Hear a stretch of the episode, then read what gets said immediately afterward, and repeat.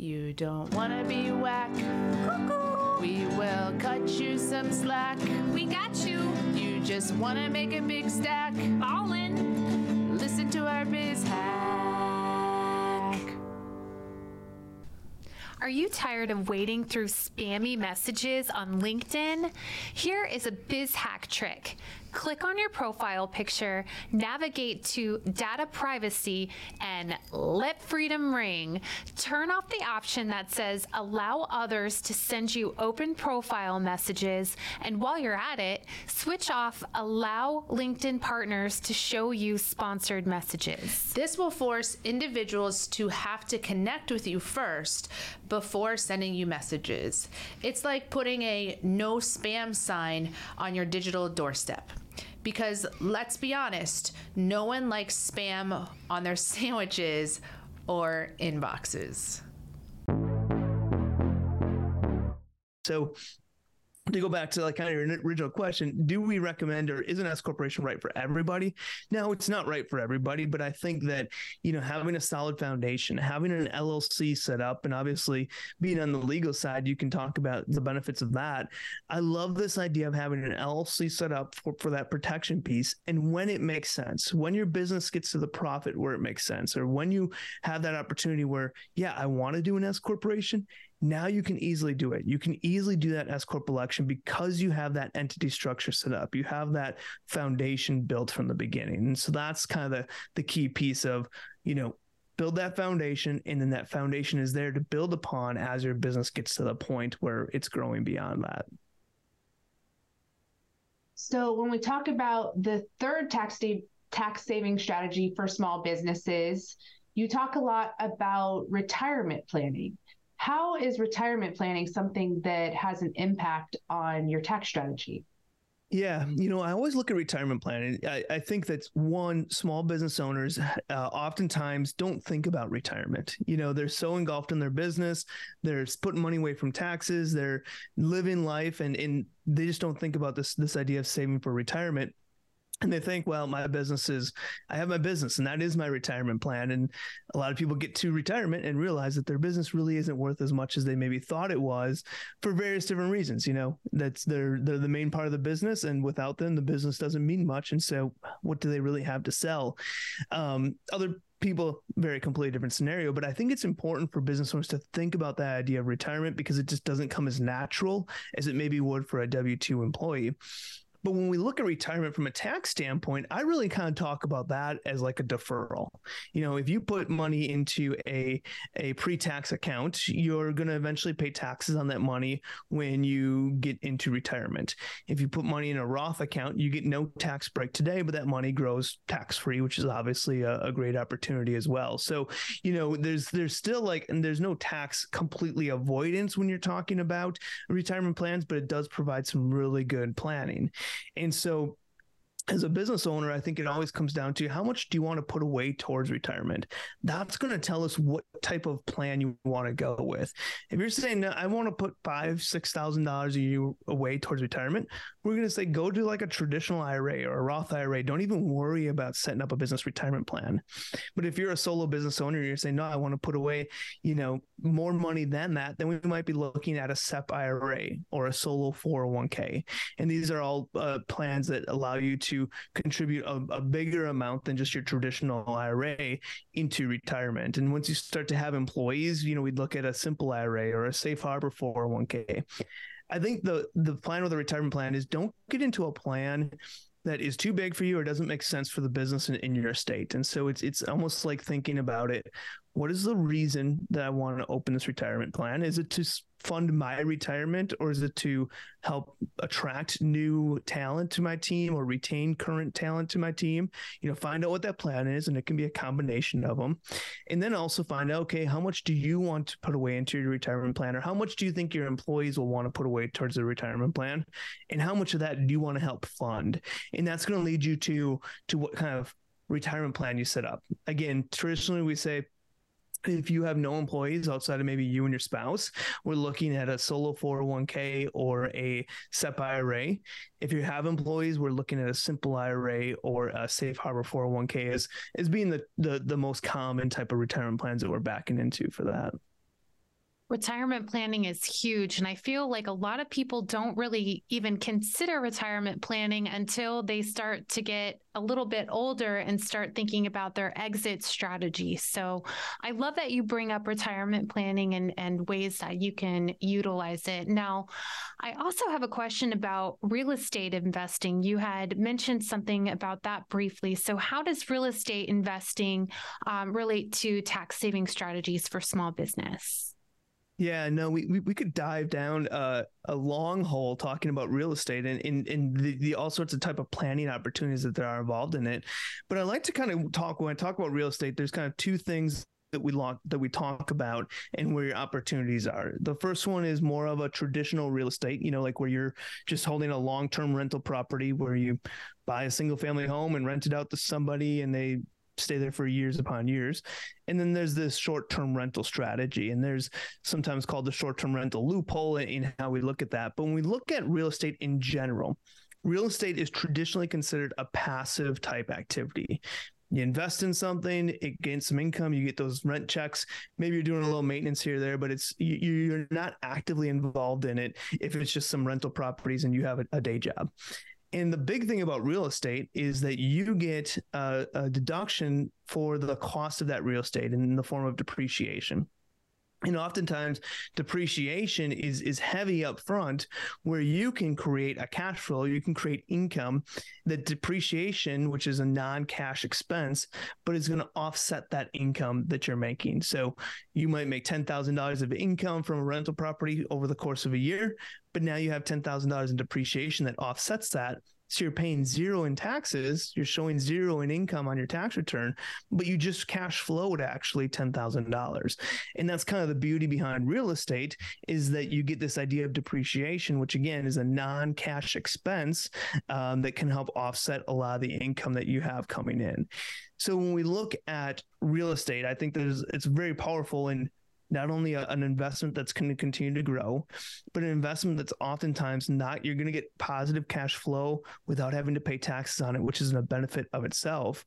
But if you can start to qualify as a real estate professional, or you have a spouse that can qualify as a real estate professional, then we can look at real estate and say, how can we start creating losses in real estate that we can use to offset my business income? So if your business is doing really well, how can you create a loss or bring a loss over from real estate in those non-cash losses that we can use to reduce the income from our business?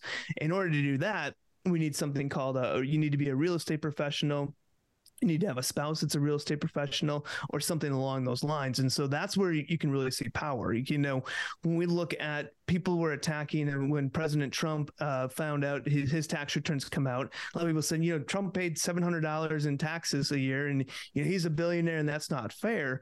When we look at what tr- Trump was doing, at least from what we can tell from the, the, the information that was released, is he's using real estate losses to offset the majority of his income. So he might be cash flowing really well and bringing in a lot of cash, but he has these losses from real estate, qualifying as a real estate professional that we can use to offset a lot of that income. That's something that everybody can do, but the key thing is is qualifying as a real estate professional then you bring in this idea of short-term rentals where short-term rentals kind of throws that all up on its side and saying oh if we have a short-term rental with an average day of seven days or less now we can use a short term rental loss to offset active income. We can use a short term rental loss to offset our business income. With a normal rental activity, you have passive income. You can't use that to offset business income unless you qualify as a real estate professional. But now with a short term rental, because it's not considered a passive activity because it's seven days or less now we can utilize it to offset our business income and that's kind of you'll, you'll see a lot of different things we talk about on our podcast but this idea of the short-term rental loophole that's where this this idea of where you can utilize that idea of taking rental property losses to offset your other income, it opens up the door for people that don't qualify as a real estate professional, which can sometimes be a little difficult. So there's a lot of planning opportunities in real estate um, not just looking at how can we help reduce your taxes or lower your taxes but also just the investment itself and in, where that can grow and, and kind of be a form of retirement planning, right? Like if if you're not into the stocks, bonds, mutual funds, those types of things, you know, maybe real estate is kind of your form of that idea of retirement planning. And we see that with a lot of business owners going down that route. So, for the fifth tax saving strategy for small businesses, tell us about hiring your kids. What are your thoughts on hiring your kids as a tax saving strategy? Yeah, this idea of hiring my hiring your kids is, is one of my favorite strategies because it's something that if, if you have kids, it's it's something that you're spending a lot of money on them. You're paying for basketball camps, you're paying for amusement parks to go with their friends, and all of that. Again, where we talk about after tax versus pre tax dollars, anything that you spend on your kid you're always consistently thinking, oh, that's just after tax dollars. How could I ever say that a basketball camp is a business expense? You're right. That doesn't make sense. But is there a way that we could hire our kids in our business and then the kids could help pay for that basketball camp themselves? And the idea behind this is saying, if we hire our kids in our business, we can get a business deduction and our kids potentially pay no income tax on the income that they receive if they're under the standard deduction, which this year is is somewhere upper thirteen thousand dollars. So you could pay your kids, you know, up to just under fourteen thousand dollars in income this year from your business. Get a business deduction for that. Your pre-tax expense for you, and your child would pay no income tax on that income that they receive this is a great way to shift that income into a lower tax bracket, a zero tax bracket, while still getting a business deduction for it. Now, it's not as easy as saying, okay, you know, we're going to pay little Johnny $14,000 this year, get a business expense for it to move on, and everything's going to be great. You know, there's, there's again, this idea of, is this legal? Yes, absolutely directly talked about in the IRS code about hiring your own children and the tax benefits behind it you know, but the second piece is are we dotting our I's and crossing our T's? Just writing a check out to little Johnny for $14,000 is not dotting our I's and crossing our T's. And so it's important to know kind of the basics. You know, the child has to be doing actual work for your business. You know, do we have a job description? Do we have an employment agreement for it? We need to be tracking their hours. You know, what are they doing? What are the tasks that they're doing?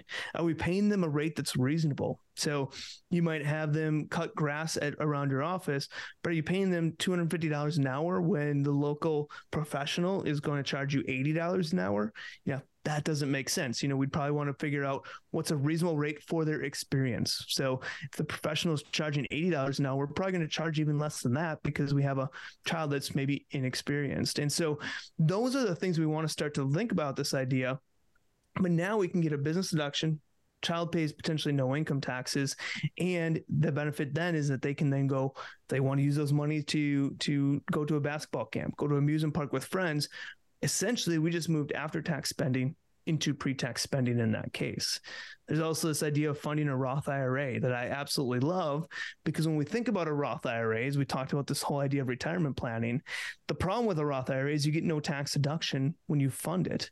But if you are paying if you have income that you have to pay zero tax on, you don't need a tax deduction. And so why if we fund that Roth IRA, we get no tax deduction, which we also didn't need one because we have no tax.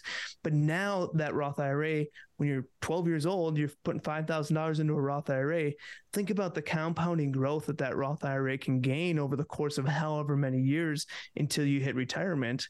Um, that's going to be tax free withdrawals are tax free. So I love this idea of now that we have earned income, let's and if we don't need to use it for basketball camps or whatever it might be, could we think about funding a Roth IRA with this?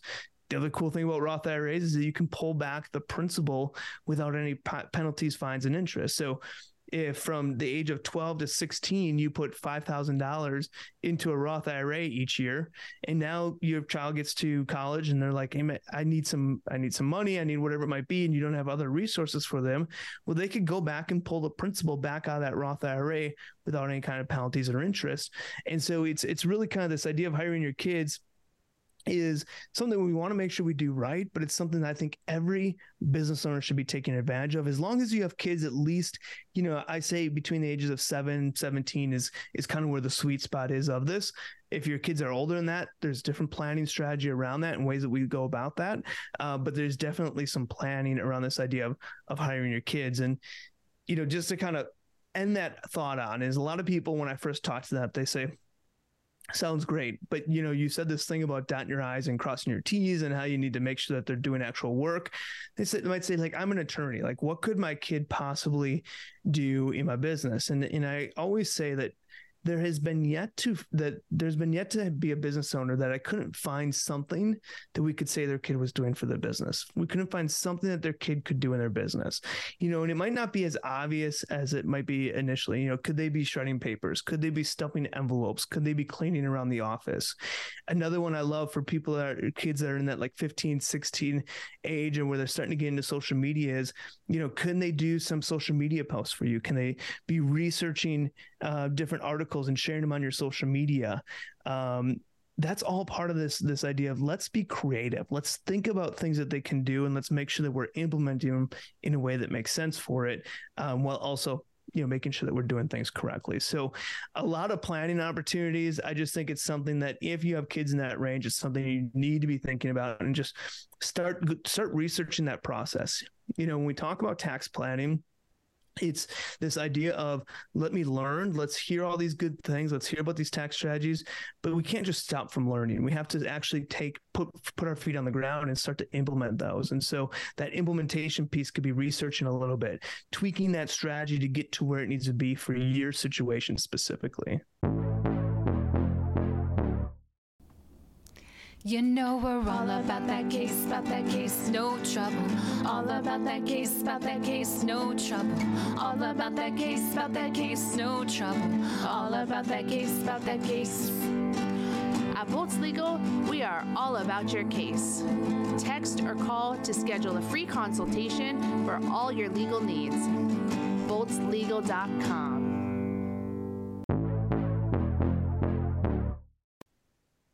love that fifth tip. I am a huge advocate for putting my kids to work. Um, it builds a strong work ethic, but then if you can use that as an investment for their future and their future goals, like that to me is the icing on the cake. So I really appreciate um, those tips that you shared with us today. Yeah, and that's a great that's a great point. You know, it's it's we're looking at a tax strategy, and that's where my mind's always like tax saving, tax savings. But you bring up a good point. Like, not only are we potentially saving taxes or, or, we are saving taxes but we're teaching them this idea of working for a living working for money.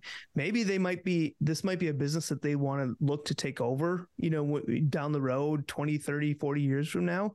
What a great opportunity to get them in at a very young age. And they might say i want nothing to do with it. Well that just made your succession planning a little bit easier because now you know okay it's not going to the kids. What other options are there, and where, where's kind of the exit plan in here? But yeah, I think that there's so many benefits over and above just the tax savings that you know you, that you mentioned there. Rachel and I both put our kids to work at community. they are Love it. great at handing out air fresheners or whatever it is that we're mm-hmm. passing out. And, People uh, don't want to say no to kids. You know, they'll say no to adults all day long, but they don't want to say no to kids. So we we send them, the kids out a couple of yeah, I love it. Ago, a couple summers ago, I had my daughters. They were like nine and ten at the time. Work at the office in the summer, and I thought I'm going to put them upstairs. We have just kind of a little loft upstairs in the office where they would be away from people and not like disturbing the staff.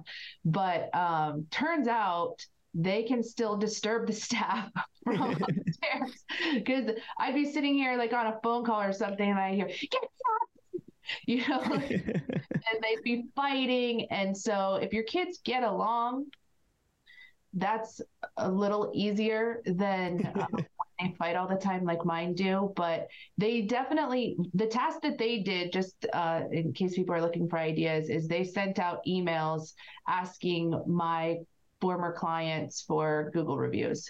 And so I had mm. made kind of a template email for them and gave them the list and they they sent those emails and then I gave them Robux for every review they actually got because um, they don't really care too much about money. They I did pay them, but that's not what really motivates them as much. But Roblox money, they they were into that. I love that. You know, that brings up a good point. You know that that's I, I love that idea of what what are some things that they can be doing. Now I do have to ask: was there any like funky emails that they might have sent out where the template got tripled, oh, or they so you know they were fighting and and all of a sudden the keyboard was typing a bunch of different things? Yes, so many times they would send like three emails to the same person or like forget to change the name so it would say dear john when it's supposed to say you know, plenty of errors, but people were were very gracious um, with with. I would say that was my kids. I'm sorry. I'm trying to teach them how to. I'm trying to help them, you know, start learning how to work and seeing what work is like. And so people were very gracious, thankfully. Yeah, I love that concept. And you know, uh, another thing, I had an attorney that I was talking to about this strategy, and again, they're like, "Well, what can they do from a business?" I said, throw him in social media, have him start doing that social media stuff. And he's like, well, I don't do social media. Like, I don't need to. I grow from referrals. Like, I don't need, I don't need to grow my business at all. I'm like, well, what would it hurt to have someone manage a social media account for you? Again, we're looking at this from a tax strategy standpoint. You know, we're getting a business deduction. Kids are paying no income taxes. What would it really hurt by by having them do social media for you? And hey, maybe you have some really good clients that always come from referrals but now they're st- start to seeing your stuff more often. Now they're going to come work for you and, you know think about you more often in various different things. And you know you might not need the business but was it going to hurt you know if we're looking at it from a tax standpoint as well? Absolutely. Social media eh, rachel's given the statistic before that eh, millennials and younger will will look you up on social media before they'll go to your website. And mm. So having a social media presence is important, uh, especially to the younger demographic. Yeah, 100%. Well, thank you so much for your time today. This has brought massive value to our listeners. And I just cannot thank you enough for volunteering and sharing your time today with us to teach us these strategies and if anyone has not heard of or listened to the podcast, tax, wait, I'm going to say it wrong. Tax, well, small business tax savings. Yep, right? that's it small business tax savings. I highly recommend it. It's in the top 1% of podcasts globally, according to Listen Notes, and on the first page of Apple Podcasts when you search tax. And it is highly valuable. We'll give you all kinds of great ideas to save on taxes for your small business. So please check it out. And with that, thank you for tuning in. Until next time, take care. Rachel Brooke, thanks for having me. Thank you so much. We appreciate you and are honored to be on this journey with you. We can't wait to help you, to encourage you, and show you how to grow personally, professionally, and spiritually. If you found Miss Biz helpful, please leave a review and share with others. You can follow us on social media at Miss Biz Podcast. For legal questions or services, please visit boltzlegal.com. And for digital marketing needs, please visit boltzmedia.com. Let's, Let's get biz done.